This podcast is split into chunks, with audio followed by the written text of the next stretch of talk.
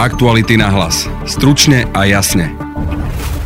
Téma predlžovania núdzového stavu je opäť na stole. Tentokrát však na to v koalícii nie je jednotný názor. Budete počuť Juraja Šeligu zo za ľudí? A je dohoda, že keď tie čísla budú najbližších 5-7 dní stále takto padať, no tak vláda núdzový stav je pripravená zrušiť. Janu Byto Cigánikovú z SAS. Treba to urobiť rozumne a teda rozostupy, napríklad môže byť zákaz podávania alkoholických nápojov po nejakej hodine. A poslanca Olano Andrea Stančíka pretože sme videli aj v iných krajinách, či už v Európe alebo okolo sveta, že pokiaľ sa príliš skoro uvoľňovalo, tak sa to vrátilo v oveľa väčšej sile a tým pádom by sme museli zavierať na všetko. Na potrebu núdzového stavu sme sa pozreli aj s odborníkmi.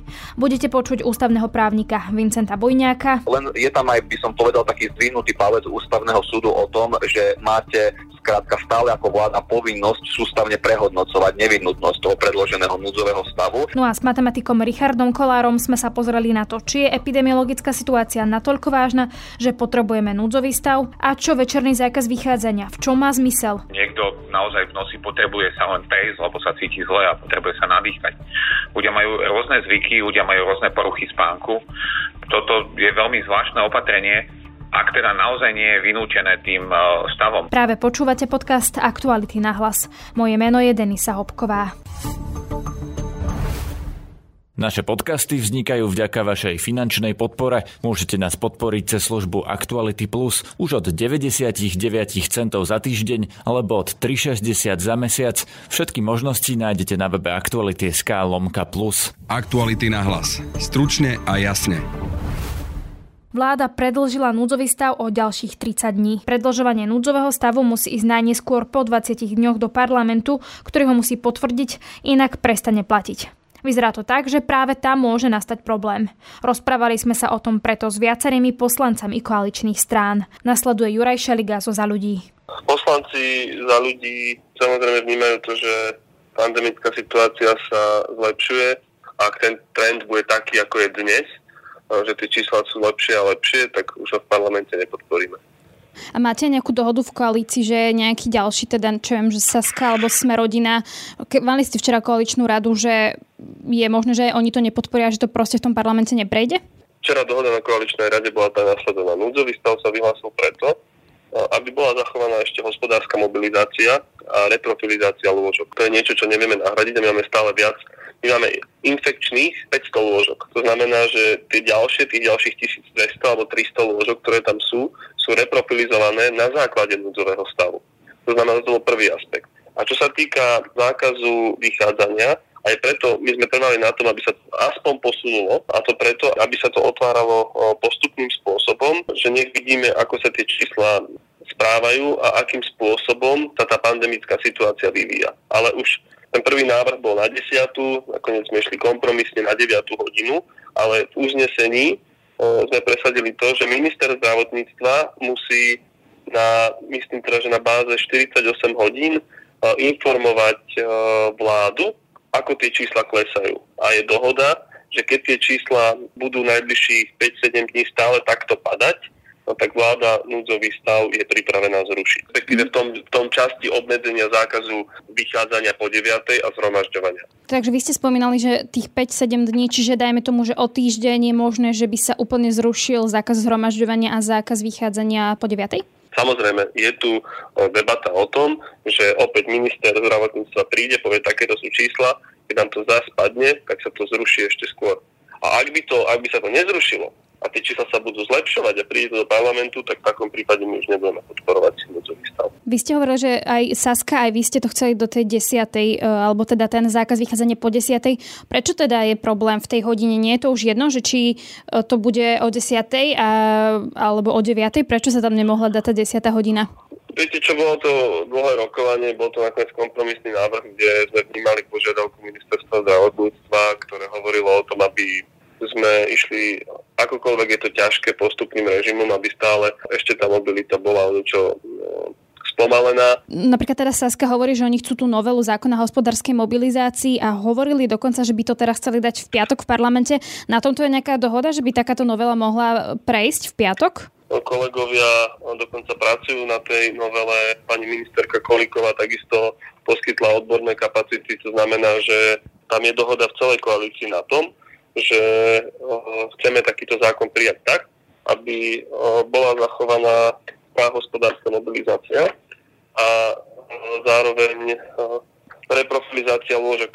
Či to pôjde teraz v piatok alebo v budúci týždeň v útorok na schôdzu, to už je dohoda na toho, v, aké, v akom stave bude ten materiál, ale určite v horizonte 7 dní bude v parlamente. Prečo taká novela zákona nemohla prísť skôr? Už viac ako rok máme COVID na Slovensku. Naposledy boli tie debaty, že či to poslanci podporia, nepodporia. Prečo proste nemôže takáto novela prísť skôr, ale prichádza to teraz a, a tak v podstate aj na poslednú chvíľu? Rozlišme dve veci. Jedna vec je hospodárska mobilizácia, jedna vec je spomalenie mobility. A spomalenie mobility bolo možné dosiahnuť len cez núdzový stav. A to je prvý, prvý rozmer. A druhý rozmer je ten, že toto bolo na stole ministerstva zdravotníctva ešte za pána Krajčího dlho, s tým, že až teraz pán Lengvarský to potlačil ďalej. My sme tam dali svoje pripomienky, vypracovali sme podklad aj k pandemickému zákonu a čakáme na ministerstvo zdravotníctva v tomto rozmere. Ja som rád, že pán Lengvarský to zobral, ako sa hovorí, od podlahy a rieši to od prvého dňa.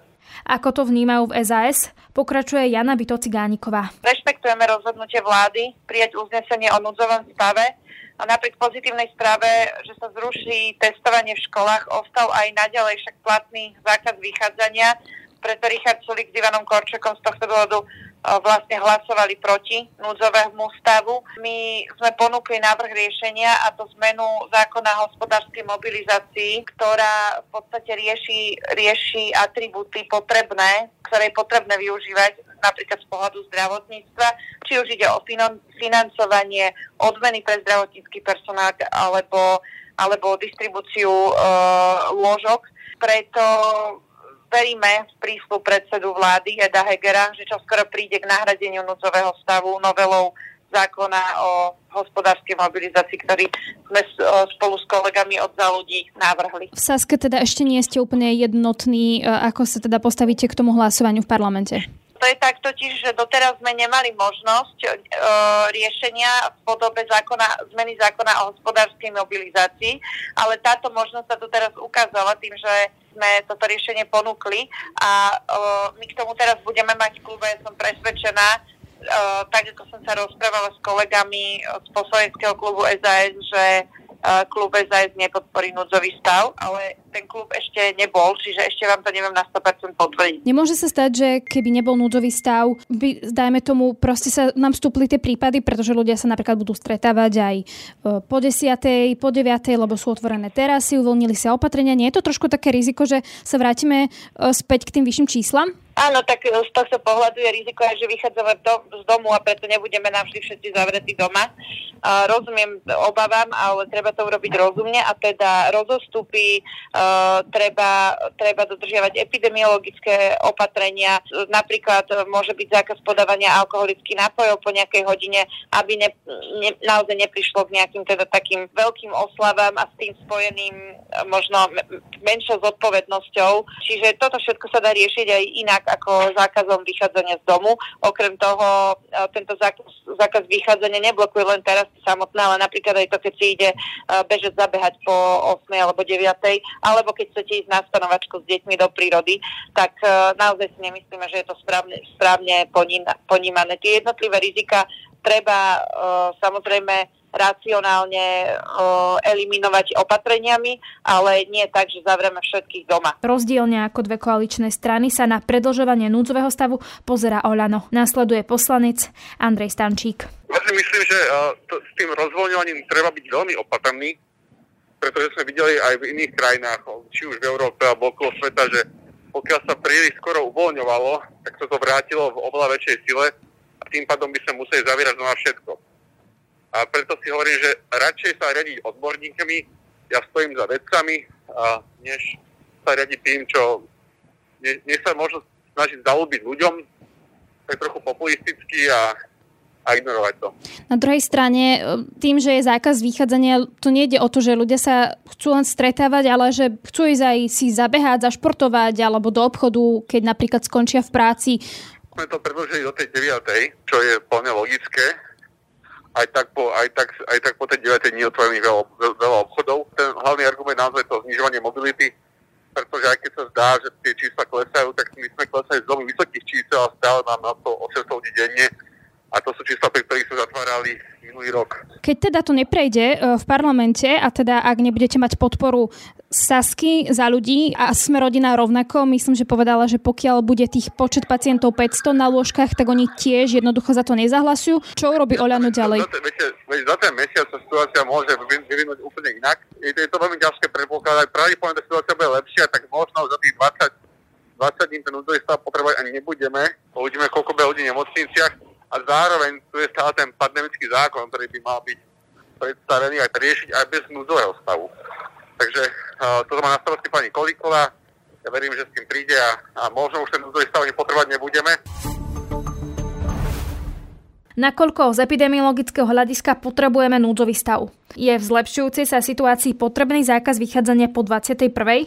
Budem sa teraz o tom rozprávať s matematikom Richardom Kolárom, ktorého mám aj teraz na linke. Dobrý deň, vitajte. Dobrý deň. Je podľa vás na mieste predlžovanie núdzového stavu? Potrebujeme to? Lebo niekomu by sa mohlo zdať, že je to skôr aj taká formalita alebo niečo podobné. Tá otázka je zrejme veľmi komplexná, pretože ten núdzový stav so sebou prináša množstvo rôznych eh, právnych opatrení. Niektoré sú potrebné a iné sú zase momentálne nepotrebné a môžu predstavovať pre mnohých rizika. Z tohto hľadiska úplne sa dá rozumieť tomu, že tie pohľady sú úplne rôzne.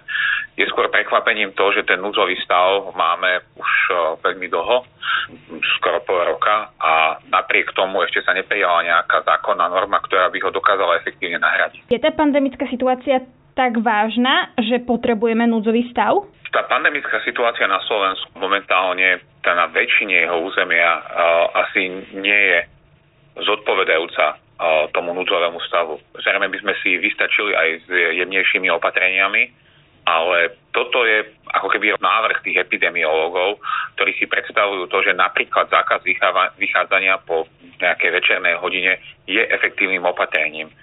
Nevidel som štúdie, ktoré by práve toto posudzovali a je možné ale, že panuje práve na, takéto, na takomto opatrení zhoda a v tom prípade by to bolo na mieste, že ten núcový stav je teda zavedený.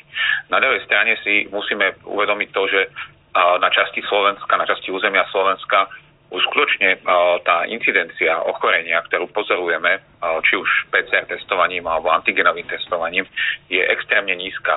Mnohé miesta už testujú týždne a majú v princípe takmer nulové čísla. Takže či tam je obmedzenie ľudú slobody vychádzania, treba po tej 20. alebo 21. hodine na mieste, tak toto by, som prenechal ako keby právnikom alebo ľuďom, ktorí sa zaoberajú ľudskými právami. No z epidemiologického hľadiska to nevyzerá, že by som mal veľký význam. Na druhej strane veď vlastne nie je to aj o tom, že po tej 20. hodine, teda že tí ľudia by sa mali proste vrátiť domov a ak by napríklad, keď sú otvorené terasy a nebol by zákaz vychádzania, nebolo by to tak, že tí ľudia by sa zgrupovali na tých miestach v nejakých skupinkách napríklad, že ako keby nie je práve toto spôsob, ako tomu zabraniť všetci asi veľmi veľa situácií, ktoré postihuje. Či už to, či si niekto ide večer zabehať do lesa, alebo deti stanujú v lese. Niekto naozaj v noci potrebuje sa len prejsť, lebo sa cíti zle a potrebuje sa nadýchať. Ľudia majú rôzne zvyky, ľudia majú rôzne poruchy spánku. Toto je veľmi zvláštne opatrenie, ak teda naozaj nie je vynúčené tým stavom. Ja rozumiem tomu, že ten zámer je zabrániť akejsi prílišnej socializácii ľudí vo večerných hodinách, ktorej nevedia inak brániť ako keby tie poriadkové zložky. Na druhej strane sú situácie, sú známe prípady z Polska, kde sa súkromné párty konali počas celej noci len s tým, že obchádzali tým ten zákaz vychádzania práve tým, že vlastne vošli do budovy ešte pred zatvorením a odišli po jej otvorení. To znamená, že akékoľvek opatrenie, ktoré my ako nejak nastavíme, má, má dve stránky. Na jednej strane postihuje úplne zbytočne ľudí, ktorých absolútne nepotrebujeme regulovať, ako to stanovanie v prírode, a na druhej strane nedokáže efektívne obmedziť mnohé tie prípady. A tí, ktorí chcú obchádzať, si proste nájdú tie cesty, ako aj legálne vlastne toho obísť, už len treba s tým, že povedia, že cestujú do lekárne. Takže ja mám pocit, že tá snaha by mala byť skôr minimalizovať počet opatrení a o mnoho prísnejšie potom mali vyžadovať ich dodržiavanie. Vy ste teda hovorili tie protiargumenty, že v čom to môže byť obmedzujúce a vy ste teda, že za úplné zrušenie zákazu vychádzania, alebo si predstavujete skôr, že by možno bolo lepšie dať napríklad iný čas, napríklad od polnoci alebo od 11. No ak chceme potlačiť uh, treba zorganizovanie uh, párty alebo stretávanie ľudí, tak sme mali nastavené mať všetky tie pravidlá také, aby to bolo zakázané alebo aby to bolo potlačené. Momentálne ale žiaľ tie pravidlá tak uh, nie sú nastavené. Povolujeme za rôznych okolností uh, stretávanie pomerne veľkých skupín uh, ľudí. Treba v reštauráciách nie je obmedzená kapacita stolov, že teoreticky môžeme mať stol pre 50 ľudí a pokojne za ním môže sedieť takmer kdekoľvek, A na druhej strane momentálnom stav je taký, že to je presne momentálny po 8. Nemôžeme, nemôže ísť človek večer ja neviem, noci stanovať do lesa. Proste toto nedáva absolútne žiaden zmysel. nerozumiem, jak sme sa dostali vôbec, dospeli do tejto situácie.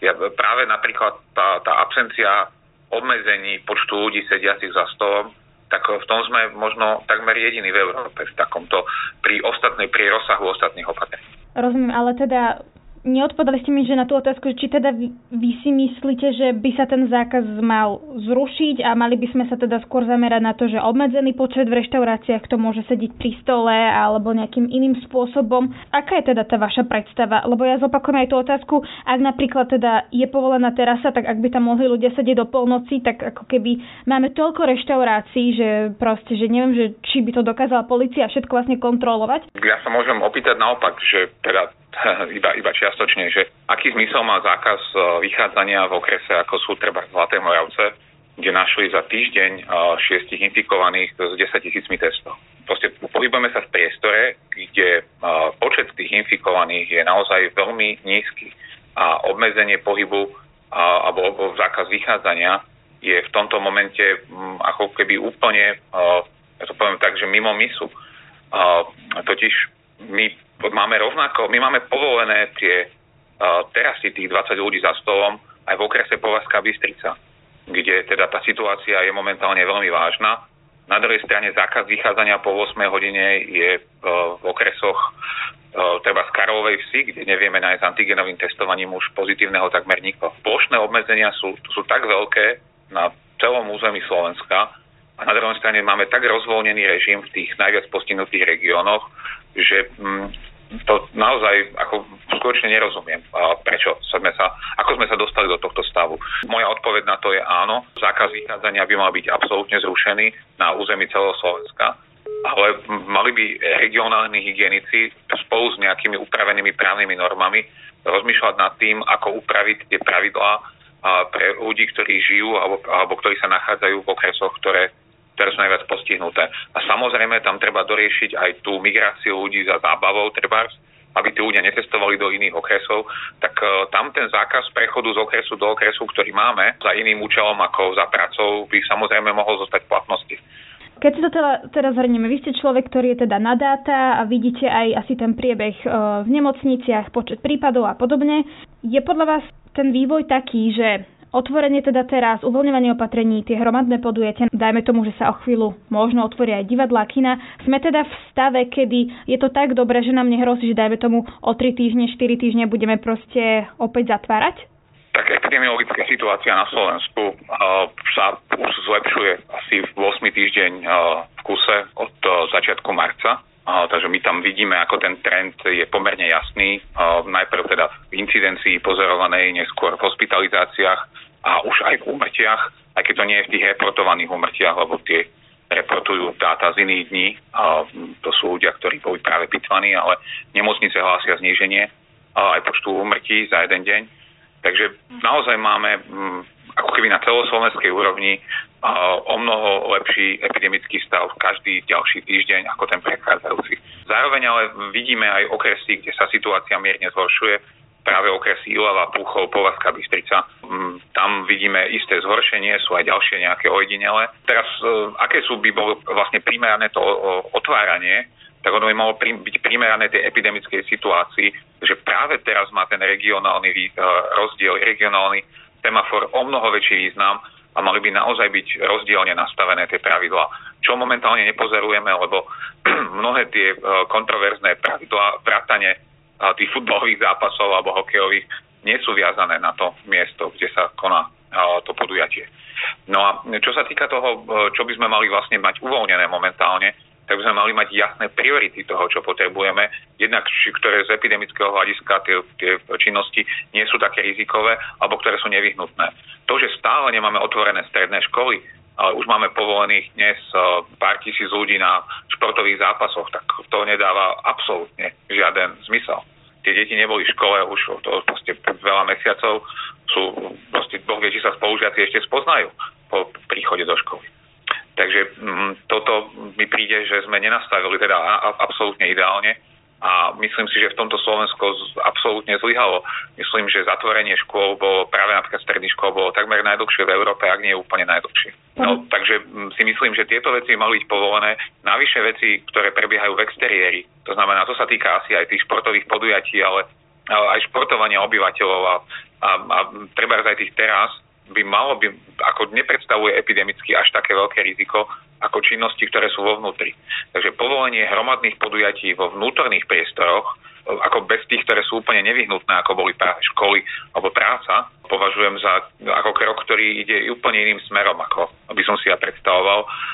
Kým na druhej strane kina a divadlá, ktoré neboli takmer nikde na svete spojené so nejakým väčším šírením, teda okrem toho, kde niekde spievali tí diváci, tak uh, tie sú stále zatvorené a dostali sme správu z, od ministra, že to bude ešte pokračovať pár týždňov, že, že proste iné veci majú prioritu a, ke, a porovnateľné e, činnosti sú povolené už mnoho týždňov.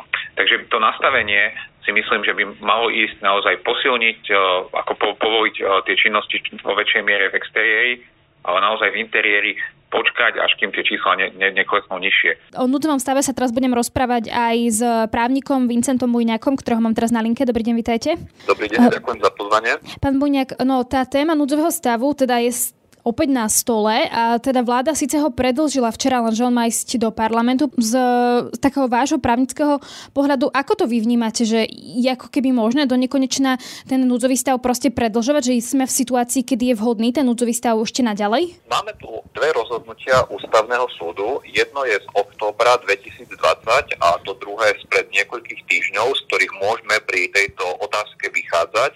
Ústavný súd v tom nedávnom rozhodnutí síce um, ne, nevyhlásil uh, ako neústavné tie obmedzenia, ktoré tu boli na úrovni uh, obmedzení slobody pohybu a pobytu, ale ústavný súd vyslovene zdôraznil, že jeho nález nezbavuje vládu povinnosti sústavne prehodnocovať nevyhnutnosť predloženého núdzového stavu, jeho rozsahu, aj času a nevyhnutnosť zavedených obmedzení základných práv a slobod a tiež povinnosti, ktoré sú ukladané v aktuálnom núdzovom stave.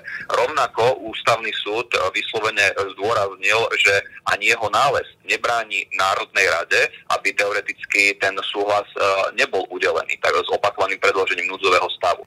Ale teda, keď to tak zhrniem, ústavný súd momentálne proste hovorí, že predlžovanie núdzového stavu je v poriadku, rovnako aj také tie veci, ktoré z toho teda vyplývajú ako ten zákaz hromažďovania a teda neviem, že či aj ten zákaz vychádzania. Áno, to posledné rozhodnutie hovorí o tom, že núdzový stav je v poriadku, že no, vyhovuje uh, mantinelom, ktoré stanovuje ústava a ústavný zákon o bezpečnosti štátu, len je tam aj, by som povedal, taký zdvihnutý palec ústavného súdu o tom, že máte skrátka stále ako vláda povinnosť sústavne prehodnocovať nevyhnutnosť toho predloženého núdzového stavu a samozrejme iná pandemická situácia z hľadiska počtu obetí, z hľadiska počtu ľudí, ktorí sú v nemocniciach, bola v čase, kedy bol podaný ten návrh ústavnému súdu spred niekoľkých týždňov.